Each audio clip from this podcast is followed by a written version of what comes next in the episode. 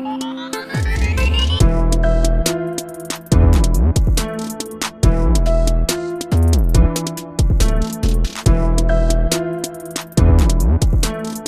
guys, and welcome back to another episode of Houston Exercise Science, a podcast where we talk about everything that has to do with fitness as long as it is scientifically backed. Once again, thank you for listening to this episode, and stay tuned for more because this is turning out to be pretty fun to do. Um, so, last episode we talked about loading or training and detraining effects of the body. And so, this one we're going to be talking about you're working out and you're trying to get better and you're thinking, hmm, what if I take supplements and uh, what can that do for me? Well, before I get into the typical pre-workout and protein powder and pre and post-workout stuff, I want to go uh, a little bit into ergogenic aids, which is a performance enhancing substance that I think is pretty interesting, a little more interesting because I hear a lot of uh, episodes about supplements and which to take and to take this one or to take C4 for the pre-workout or take optimum nutrition for protein. They don't sub they don't um, sponsor me by the way. but anyways, I want to go into something pretty a little bit more unique before I do get into the whole which pre-workout is the best one. Um, and that is ergogenic aids. And so what they are are things that people take in order to get better. Some are definitely illegal, and some of them are legal, and some of them don't even work. So we're going to go over a few of them and talk about what they are and what they do for you. So let's just jump right into what uh, ergogenic aids are. Like I said, it's performing enhance, enhancing substance. Um, they could be drugs, they could be supplements, things like that uh, that are used by athletes and bodybuilders. It's a pretty known fact for bodybuilding, unless you're doing natural bodybuilding, of course. And one of the things you're going to see is that some of these uh, are placebo effects. So be aware that some supplements are placebo effects. They don't actually do anything for you, but they uh, you think they do. It's all in your head. So that's something to be aware of when you go the next time to whatever supplement store you go to, to do your own research and to make sure that these supplements you do have, they actually have a physiological response. Your body does respond in a, in a way that um, is advertised and not just look at the bottle and say, oh, it claims to do this because claims, they're insufficient. They're, they're, that's not enough in the science community to say, oh, okay, so that just because they put that on there, then it has to be true. And be aware that supplements uh, are not regulated by the FDA. So things that they say on there, they they uh, it should say on there that these claims have not been um, evaluated by the FDA. And if it says that, then well, you know, are you going to take those claims as fact or not? Which means you shouldn't. You should do more research before you put any sort of supplement in your body. But these ones I'm going to talk about are going to be a little bit more interesting than just some powder in a shake. And the first one, though, before I do get into the interesting ones, is a popular one, which is creatine. Creatine is uh, actually been supported to work. This uh, this is a, a powder you can get at your your stores, and what it does is it um, it does increase the explosiveness of your muscles. So it's good for short term explosive exercises. It increases the muscle creatine levels, um, which helps, again, the ability to maintain force and power output um, and, and increase muscle mass. So this supplement actually does do some of these things. You'll see a huge amount of muscle gains after the neural uh, the neurological uh, adaptation we talked about in whichever whichever episode it was. And after that adaptation occurs and then you're into actual muscle mass growth, creatine does help support that. So when you're starting it, it's recommended that you have 20 to 25 grams a day for a loading dose for five to seven days. And then after that, and you're trying to maintain the dosage, it should be two to five grams a day in order to improve muscle mass and, and force and everything. Now, you can of course improve all this naturally without taking any of the this stuff, but some people do want to find something that gives them a little bit of an edge, and this is one of them that could actually work. Now, possible side effects are gastrointestinal distress, nausea, and cramping. Uh, but other than that, that's really it in terms of side effects. There's no long term adverse effects that have been found so far. And so the question is is an ethical consideration. Should they look into this, as in professional organizations or NFL or things like that, and should they deem this illegal or unfair? Uh, well, that's up for debate. That's up for consideration for you, the listener, to think about. Is this is this something that should not be allowed, or should we just say, well, it doesn't hurt the person, so why not? And I'll leave that up to you guys to think about. Next, we have O2 supplementation. This one's pretty interesting. You may have seen maybe a football player on the sideline with oxygen tank and breathing in some what looks like oxygen. And this is what they're trying to do is they're trying to use O2 supplementation. And what it's supposed to do is it's supposed to delay fatigue and speed recovery. Uh, so it's supposed to, you know, help you get back to to working out faster, pretty much. So the thing is, the proven effects that we have for this supplementation are this. For pre-exercise, there's no effect. So doing this before you go into the game, it's not going to do anything for you. Because you're trying to you're trying to increase the amount of oxygen in your blood, but if there's any excess oxygen that your body doesn't need, it's just going to convert it to CO2 and you're going to breathe it out. So, I mean, there goes all of your hard work or wasted time. Now, during an exercise, there has been proven to be effects in increased work rate, and metabolic efficiency and a lowering level of lactate levels, which, if you listen to that episode about lactic acid causing fatigue, you'll see that that does have some sort of positive effect on you, the person. And then after the exercise, there is no effect either. So all you're getting is during the exercise, you may get some some good effects for performance, but before and after, there's really nothing. Fortunately, risks, there's no known risks. They're still conducting some further research to confirm this 100%, but so far, so good. So, you know, there's no risks, and there's, you know, just during exercise, they have a little bit of benefits, but that's about it. So, in terms of ethical considerations, I don't think there's much to consider because it's not giving you too much of an, of an edge anyways and there's there's absolutely no effects so far uh, adverse effects rather. Interesting one. I like that one uh, when i learned it. The next one is blood doping. Everybody probably heard of this and if not that's okay this one's been uh, a problem in ma- many areas of the fitness and sports industry and so what this is is you're pretty much putting oxygenated oxygenated blood into you. So there's of course uh, what what it's trying to do is increase the amount of red red blood cells in your body. And so you're going to be doing this by putting you can put your own blood back into your body where you have oxygenated blood. And what people do is they get they take their oxygenated blood and they put it they store it somewhere. And then when it's time for the event, they put that same oxygenated blood back into them. And that's what blood doping is.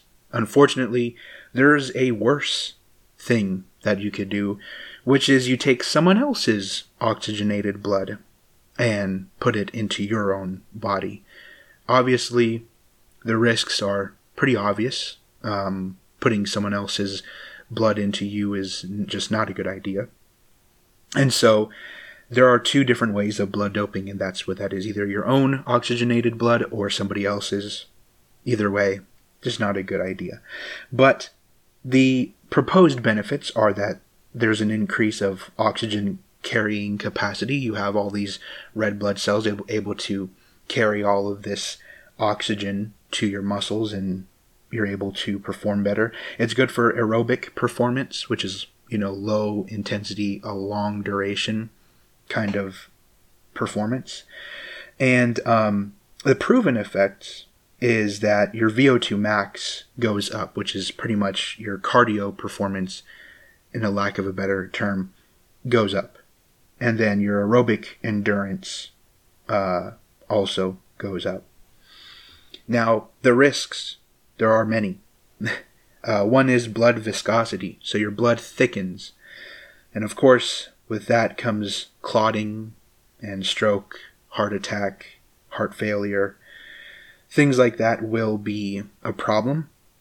Of course, if you're going to infuse someone else's blood into you, you're going to have the problem of um, if their blood matches what your body likes. So there may be blood matching complications that occurs.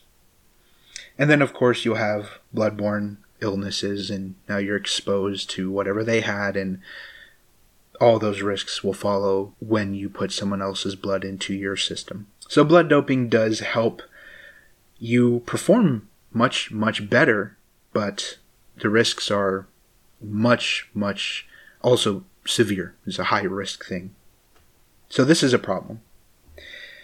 Then you have the flip side or something similar rather, which is erythropoietin or EPO, which is uh, it's a naturally occurring hormone in the kidney which stimulates red blood cell production. And so the idea is the same. Instead of putting your own blood or someone else's blood into you, you uh, encourage your own body to increase more red blood cell production instead.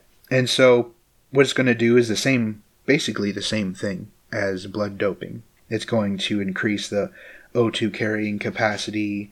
Um, so it's going to increase the VO2 max and is going to help you uh, from time to exha- exhaustion, increase that time to to till you are exhausted.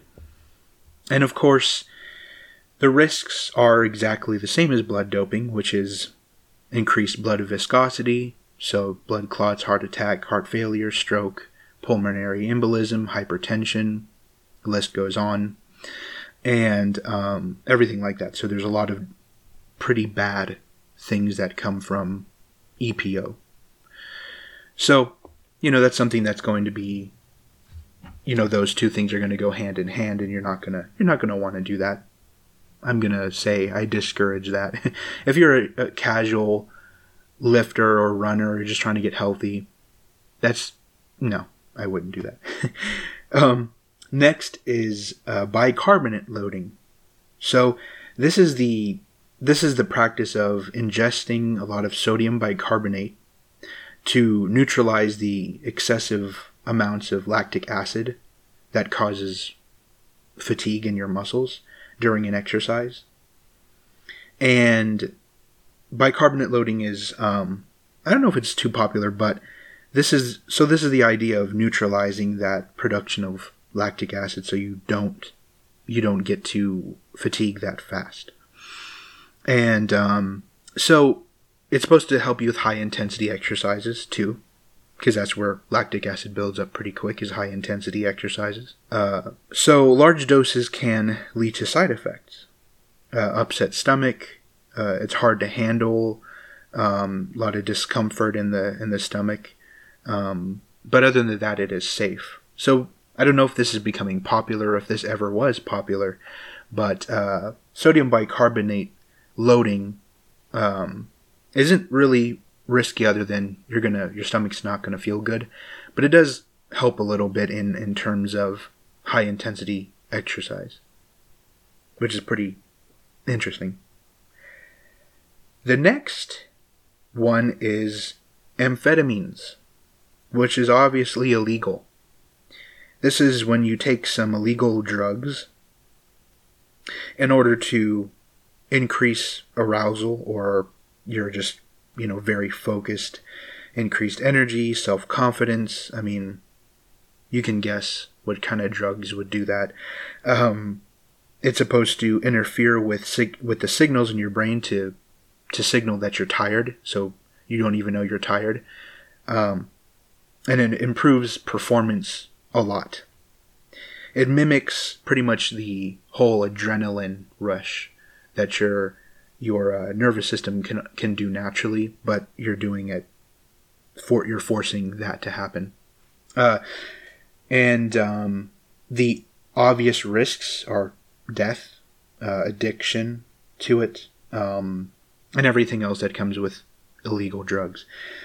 But this is something that apparently occurred at one point or another in sports, maybe a long time ago.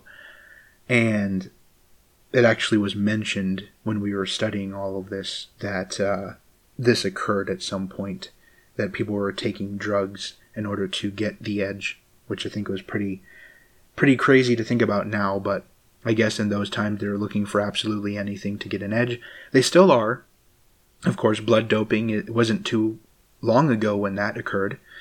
And now creatine is something, and um, uh, sodium bicarbonate loading is, is a thing, and O2 supplementation is a thing when it comes to uh, athletes like NFL players. So people are always trying to find an edge, which is um, great and all, but as long as it's not going to hurt you, that's just something that I don't support. If it's going to hurt you and it's not safe for you, then yeah. Uh, the last one is caffeine, the most popular one, I think, in the world, at least now with Starbucks. Uh, caffeine improves performance with the muscles, um, delivering fuel to the muscles. It elevates the um, your heart rate and um, everything. It decreases perception of fatigue, which yes, of course, I've experienced that. um, of course, the uh, the effects um, you're gonna you're gonna have. Everyone probably experiences this where maybe at one point one cup of co- one cup of coffee was enough to feel a real big rush of the caffeine effect, and then now you need to take like drink four or five cups of coffee or even something stronger, and uh, it's because you're you're building up a resistance to the effects. Sounds like a drug, um, because you do have a crash afterwards. You do have withdrawals if you stop having any sort of caffeine in the morning or throughout the day. Does does sound like a drug, honestly. Um, of course, there are side effects. You have uh, anxiety, uh, diarrhea, uh, insomnia, can't sleep, uh, ir- irritability, and of course, you can have uh, so with an elevated heart rate, you can have some problems with blood pressure as well. High blood pressure will become a thing too. And um, you know, caffeine is found in pre-workout supplements that uh, I was going to touch on in a, another episode. But pre workout, for those that don't know, and I have some time to explain, is, is pretty much uh, a supplement that has tons and tons of caffeine in it, and also some other stuff that helps you with the stimulation of caffeine, and also um, some nitric oxide, which helps with blood flow in the body, which helps the blood get delivered to your muscles because everything uh, is opened up, you know, and uh, all the blood is going to be delivered there at a better way. That's pretty much pre workout. However, it could be dangerous because these levels could be too much for the body to handle. Um, I know I personally don't like caffeine. It gives me migraines. It, I have a pretty bad adverse effect to caffeine, even coffee, which sucks because I used to drink coffee in the morning, and even one cup, I um, could have migraines and it's not worth it. So, uh, so unfortunately, I can't participate in caffeine. But if you're okay and your body's okay with it, then caffeine may be something that you could do as a pre workout, even just a cup of coffee. Some people, that's enough. They have a, a cup of coffee before they go and, and work out or lift or go to the gym, and that's enough. and that does actually help with better performance in working out. It is a, an actual um, ergogenic aid that is proven to work. So that's um, that. In my opinion, I think supplements. I, I just try to stay away from them. I try to have people stay away from them. If you can, if you can eat your protein, if you can get caffeine from coffee or just stay away from it, um, that's just that much better. You know, um, if you really don't, you know, need creatine and you feel okay with building muscle the rate you're going naturally, then again, by all means, do that as well. I just, uh, in my opinion, supplements are uh, not needed for working out to get better. But in, in some cases, it is. Some cases, you know, um, some people have, they don't get enough vitamin D in their day or a certain vitamin they don't get from their diet, so they need to supplement it. I mean, I understand that. That's okay. Uh, but, you know, pre workout or pump formula protein, you know, it's it's not really something I like to stay with. But anyways, that's just my opinion uh, in terms of these ergogenic aids. The, this is pretty cool. You may have learned some weird stuff bicarbonate loading and O2 supplementation and blood doping and all that. But, anyways, that's about it for this episode. And uh, it was a different one, but it was pretty interesting. And I will see you guys on the next one. Bye.